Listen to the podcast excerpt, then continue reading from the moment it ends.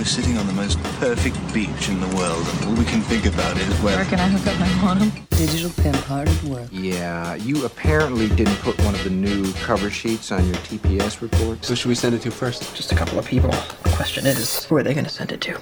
This podcast is brought to you by Search Engine Journal, and you're listening to Marketing Nerds. Everyone. This is Kelsey Jones, Executive Editor of Search Engine Journal, and I'm here with Carolyn Shelby, who's the Director of SEO at the Tribune Company. Thank you, Carolyn, for joining us today. Thank you for having me. It's my pleasure. So, I know that you were one of the speakers at our SEJ Summit event in Chicago that happened on April 15th. Um, thank you for doing that. We really appreciate it. Oh, it's no problem. It was, it was a great time. I know that you had talked about website upgrades that don't leave Google behind, so I kind of wanted to delve into that a little bit further for our audience members who didn't get to attend the event. Okay. Um, so what? it's okay. I have I just have a couple questions if we want to go through that. Sure. Okay. So, uh, like I said, your summit presentation was discussing uh, website upgrades that don't affect SERPs, which is search engine rank, uh, search engine ranking results on pages. Are there any horror stories you've heard of when it comes to uh, platform upgrades? Yeah, you know, I've I've actually witnessed a few catastrophes in my day. Um, one of the one of the bigger catastrophes I ever saw was someone who was taking a website, and I believe it was in, I want to say it was in Joomla, um, but I don't, or might have been WordPress. I don't specifically recall, but they were moving to Drupal. And for some reason, because they had the ability to arbitrarily set their paths for the pages, someone decided that they would keyword stuff the URLs. So they would make up URLs for every page and put in a zillion subdirectories just so they could squeeze in more keywords. So if it was a page about, let's say, scoliosis, um, it would be the website.com slash back pain slash spine curvature slash you know curved spine slash genetic disease slash scoliosis. You know and it would just every single one was unique and there was no there was no pattern to the url structure. When there's no pattern to the url structure a that it was it was crappy url structure in the first place. There, there's no there's no reason we would have kept that to transfer it to the mm-hmm. new site however because there was no pattern or rhyme or reason to how they were set up, we had to write a one to one redirect from the old URL to the new URL for 3,000 different URLs. Wow. When you keep your URLs, when your URLs have a, a systematic naming to them, you can take things like, all right, take this entire direct, you know, website.com slash spine problems, let's say keep the variable for the actual file name and everything that's in there, let's redirect that carrying over the, the variable to this different directory. That's easy. You know, depending on how many directories you have, you, your htaccess file is maybe going to be 10 lines long, right? Not 3,000. So that was one of the, the more painful uh, upgrades that, that I've seen. I've seen some other ones, though, where they, you know, they'll change to a menu structure that can't be crawled or one of the things that we had happen when we did our new our new platform last year was some very you know important things for Google News specifically to be aware of were no longer on the page. They were being delivered um, via or CSS so that the people would see like the word buy in the byline mm-hmm. and the search engines would just see this random name floating out in the middle of nowhere. Um, or the date. The date was being inserted with CSS, and you couldn't you couldn't see it in the code. So one of the things that I, I really had to kind of beat the drum about was if when you view the source on the rendered code, if the word is not in the code, the search engines cannot see it. So you can't count on just because people can see it, then the bots can see it, because it's not the mm-hmm. way it works. You have to look at what's in the rendered code source. So that and the rend- rendered code versus source code that means two different things to developers when developers write code or source code it's the stuff that m- makes the web pages and before it actually makes the web page and outputs it it looks a lot different. So, what you need to look at as an SEO is the rendered output so that you're looking at exactly what the bots are going to have access to. It doesn't matter what happens on the back end internally, it matters what gets put out there on the web for people to access. Um, and I've seen things where they, you know, there's no H1s on the site suddenly, or everything's an H1 suddenly. Oh man. Um, you know, or there's no follows that shouldn't be no follow. You know, it, no following everything in the footer might seem like a good idea, except the links that are in the footer are generally links to important pages that you want the search engines to see. You no follow those links, they're no followed everywhere.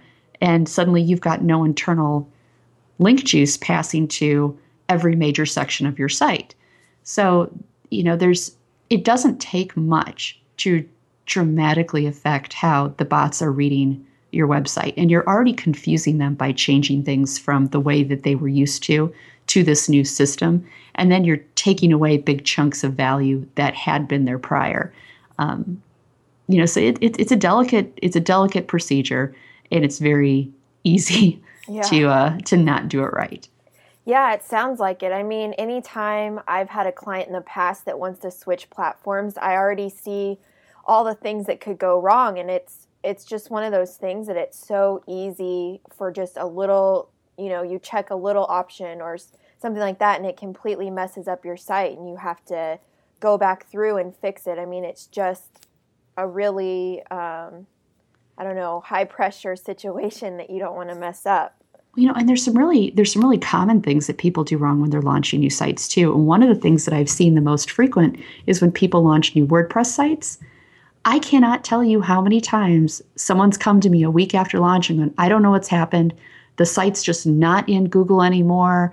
I you know we turned it on everything looks fine. And wouldn't you know it guess what they forgot to turn off in wordpress the privacy settings Oh, man. like seriously you Yeah. should check that Yeah. I mean, there's in WordPress, yeah, there's so many different options and customization in the WordPress backend. It's just mind boggling, especially if you feel like you don't know what you're doing. Yeah, and uh, I saw one site that they couldn't figure out why uh, certain characters were getting rendered strangely, and it didn't matter what they did; the characters got rendered in in an ASCII equivalent. It was just it was annoying. It had been happening for ages, and it was something that I would never would have thought to check, but I stumbled on it in the settings. The format was set from it, it's usually UTF-8 general. Everyone has it set like that. For some reason, it was set to be uh, UTF Swedish. Weird. Yeah, and I'm like, who does that? But I flipped it back, and everything was magically better. Um, yeah, so those those settings in WordPress, you have to make you have to double check them, Yeah. and for God's sake, you have to turn the privacy off, or the or you're basically giving the finger to Google every time they come by to try to index your new site. Yeah, definitely. Are there so kind of along those lines, are there any other common mistakes people make when they're upgrading to a different platform? I mean, besides just checking the basic settings like the privacy? You know, one of the biggest things that I see is people not making an effort to properly redirect their old URLs to their new URLs. You can't do a blanket redirect and say if if they come in if it comes in on a bad URL, just send it to the homepage. That is the worst thing you should do. You should also not just 404 things that are deprecated. So if you had a page about pink widgets and you have a new page about pink widgets, you have to 301 the old the old URL to the new URL. And there's, you know, a couple reasons why. One, it's a bad user experience if you don't. Two, a search engine needs to find that new page and you want to preserve the value that you've accumulated in that first page. And you want to do that by transferring it to the new page. And that 301 is going to do that. Um, and you don't know who's been linking into that old page.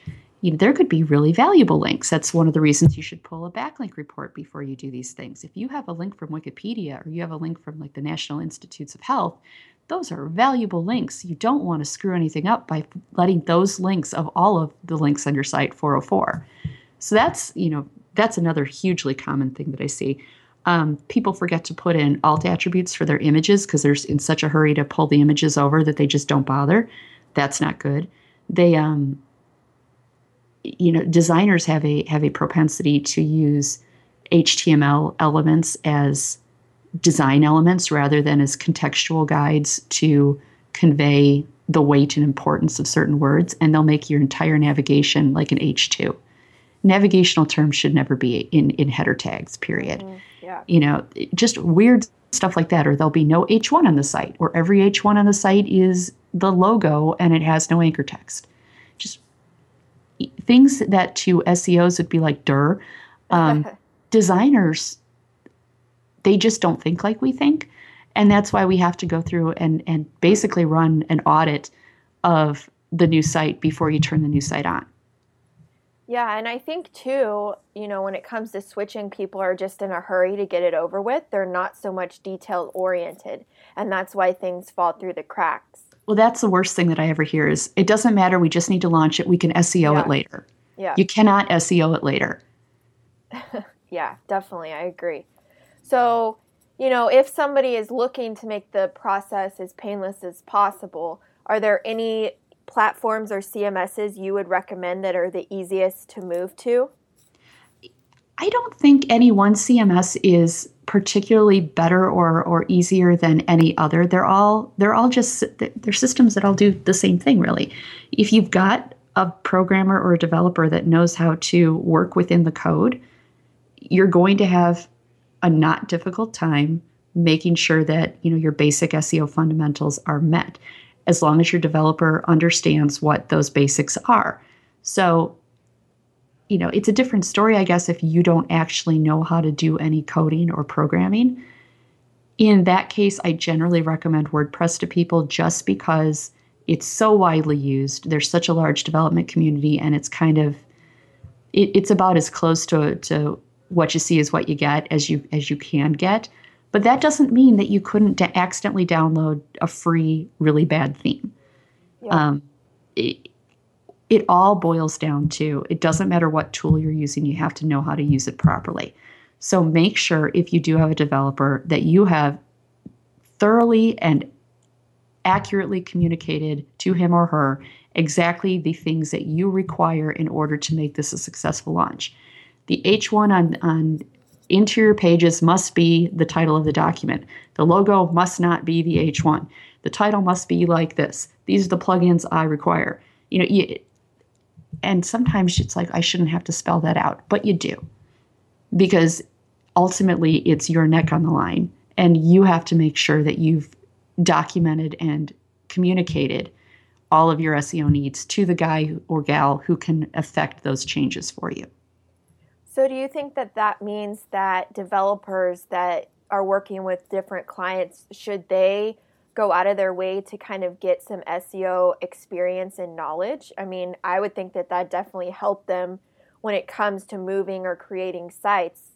Absolutely, because what's going to happen if you don't have that? Some SEO's company is going to come by 10 seconds after you launch and be like, you have to rebuild the site because there's all these things wrong with it. And you're going to end up going back and retrofitting the site that you just launched, and your customer's not want, going to want to pay for all that extra time. It will save you time and save you money if you can build in the best practices from the get go and not have to do it after your customers complain to you about it. Yeah, I agree. And I think it as a if I was a developer, it'd make me stand out because, you know, as a freelancer, I've worked with several different developers on behalf of clients and I'm still surprised and appalled almost at how many just don't have any knowledge of SEO at all. Well, and there's a lot that have no knowledge of SEO but say they do. Oh, and then yeah. when the and when the SEO comes around and says, "Well, you got to fix this, you got to fix that." I already SEO'd it. You don't need to do anything. I don't know what you're talking about. So, you know, saying you have SEO experience or, or you, you bake the SEO in is is one thing, but you actually kind of need to do it right. Yeah, I agree. And stay current with the current SEO best practices. I mean, maybe what was considered SEO, you know, even three to five years ago may not work now or even hurt the the client site. Yeah, you know, if it's possible, if I were a development house, I'd have somebody on staff whose job it was maybe, you know, maybe they do some updates and they help out with the development a little bit, but their primary job is to keep up with the SEO stuff and kind of be the in-house SEO just just to give it a blessing before you launch it. So mm-hmm. that you're not in a situation where you're having to go back and do make good work after it's launched because the clients realize that you know there's no alt attributes on any of the images. Or you know every single one of the navigation elements is an h1 Yeah, so besides, you know, those basic SEO with the H1 and the alt tags, are there, you know, maybe 3 to 5 things businesses should also be doing when it comes to making a platform switch um, in terms of SEO? Well, if you're going to be making a platform switch at this point in time, you know, doing the switch and including HTTPS is probably pretty standard at this point. Um, if somebody is proposing that you switch, that you go through the the hassle and pain of an upgrade and not do the HTTPS, I would I would really have to question the the sanity of that. There's no point in there's no point in going through this pain just to do it again. That's sort of like, yeah, go ahead and fix my heart. You know, we can go back in and fix my lungs on a different surgery because I like being cut open. You know, it's it just doesn't make any sense. So there's that. Um, if you're switching to something, so it de- it really depends on what you're switching to, I suppose. Um, switching to H- HTTPS is a good thing. Switching to uh, responsive naturally i think everyone should be doing that. If you are switching to responsive and you go with uh, something like an infinite scroll which is what we did recently that gets a little trickier because you do have to make sure that the people that are developing your infinite scroll know how to make the urls change. Um, google provides some guidance on how to do that. We actually developed a different process for forcing the urls to change. Um, but as long as the urls are changing and they're the bots see definitive pages, not just endless possibilities. Um, you should be okay with that. That being said, my experience with Infinite Scroll has been that it's a little bit harder to control the flow of the link love throughout your site and depending on how your navigation structure is it can be a little bit more difficult to to maintain that as well another thing that you i don't think you should be doing um, when you change platforms is going to a 3 million item navigation bar, especially one that's at the top of the page. Um, I, I had the, I guess, good fortune of working with a company that did a massive rebuild on a platform that they should not have even picked in the first place. Um, so, funny story. Um, they were going from a relatively 1996 looking website to big fancy splashy new. And they don't they didn't sell anything online. So they kept saying we don't need e-commerce we don't need e-commerce. Mm. But when you looked at it they had a 30,000 part list catalog that they were basically going to put online. And I'm like okay so what you have here is an e-commerce site that doesn't sell anything. No it's not e-commerce it's not e-commerce we don't sell anything. Like I understand that. However if you look at the structure of what this needs to be it's an e-commerce site and you just don't have selling turned on. No, no, no, no, no. So someone talked them into buying Red Dot. Red Dot is proprietary. It doesn't even let you look at the database. I think it, the database is like Oracle or something like that. Like who does that? Oracle's expensive. Yeah. Uh, Red Dot costs two hundred and fifty thousand dollars for the license wow. and it's con it's for content. It's a publishing platform. So we spent 2 years and millions of dollars building what should have been a pretty simple e-commerce site that just didn't have the pricing turned on. So there was that. Choosing the right tool for the right application, that goes a long way. But no one would back out of it because they were already they, they already spent so much money just getting the license.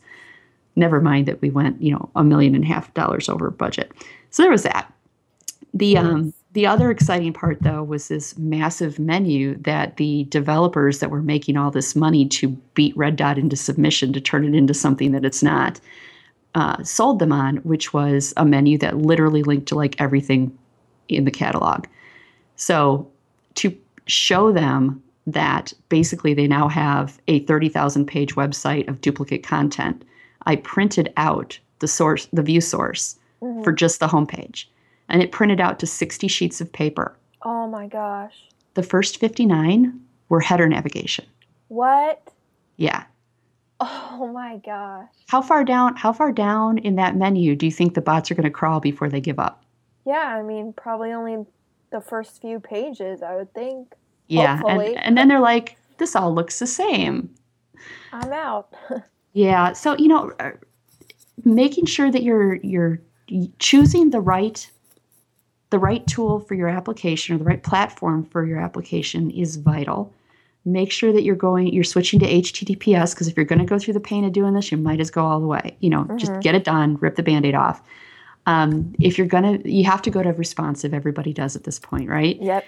Um, and if you're going to go infinite scroll, you just have to be really careful about making sure that those URLs change and that you're adhering, either doing it the way Google proposes or do it in a way that meets those requirements. And there's there's documentation about that all over the place. And then don't do anything dumb like let someone talk you into just a ridiculous design element because no one else is doing it. Maybe no one else is doing it because it's bad. Yeah, they're not doing it for a reason. right. You know, just because no one else is doing it doesn't doesn't necessarily make what you're doing great. Yep, I agree. So so kind of wrapping it up, I feel like sort of the lesson of the podcast today is if you don't know what you're doing, it might be best to hire somebody who has experience in switching but also has it at least either they themselves or have a team member that has a background in SEO Absolutely. And you know, there hiring a consultant can be expensive and I get that. And for companies that don't have a lot of money, at the very least, buy an hour of a good SEO's time and take them your your designs and what's been proposed for your site. Because in an hour, a good SEO can say, this is what you had before, this is what you're proposing to go to. These are the pitfalls that I see. These are the things you need to make sure you do. And they can they can help you tremendously. They can point out the things that you're already, do, you know, the things that are already red flags, like, oh my God, no, what are you thinking? And then they can give you some pointers and some, maybe some good questions to go back to your team with, or some good directives to go back to your team with. So it doesn't have to be an expensive proposition. An hour of a good SEO's time can range from you know 150 to 750 dollars, depending on who you get your hands on. But that would be money well spent because you don't want to go three times over your budget and a year over your, your allotted time frame to end up with a product that you're going to have to rebuild again in six months. Yeah, I agree. I think um, many companies are scared to spend that money, but it's definitely worth it to spend it on the front end versus having to fix something afterwards. Absolutely.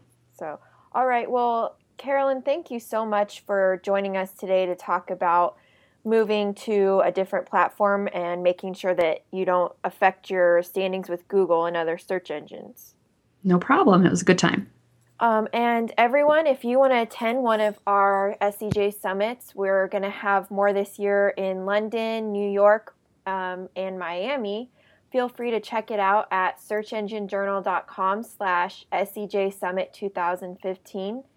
And again, this is Kelsey Jones and Carolyn Shelby. Thank you for joining us. This Marketing Nerds podcast has been brought to you by Search Engine Journal. For more news, interviews, and how to guides from marketing experts from around the world, visit us at searchenginejournal.com.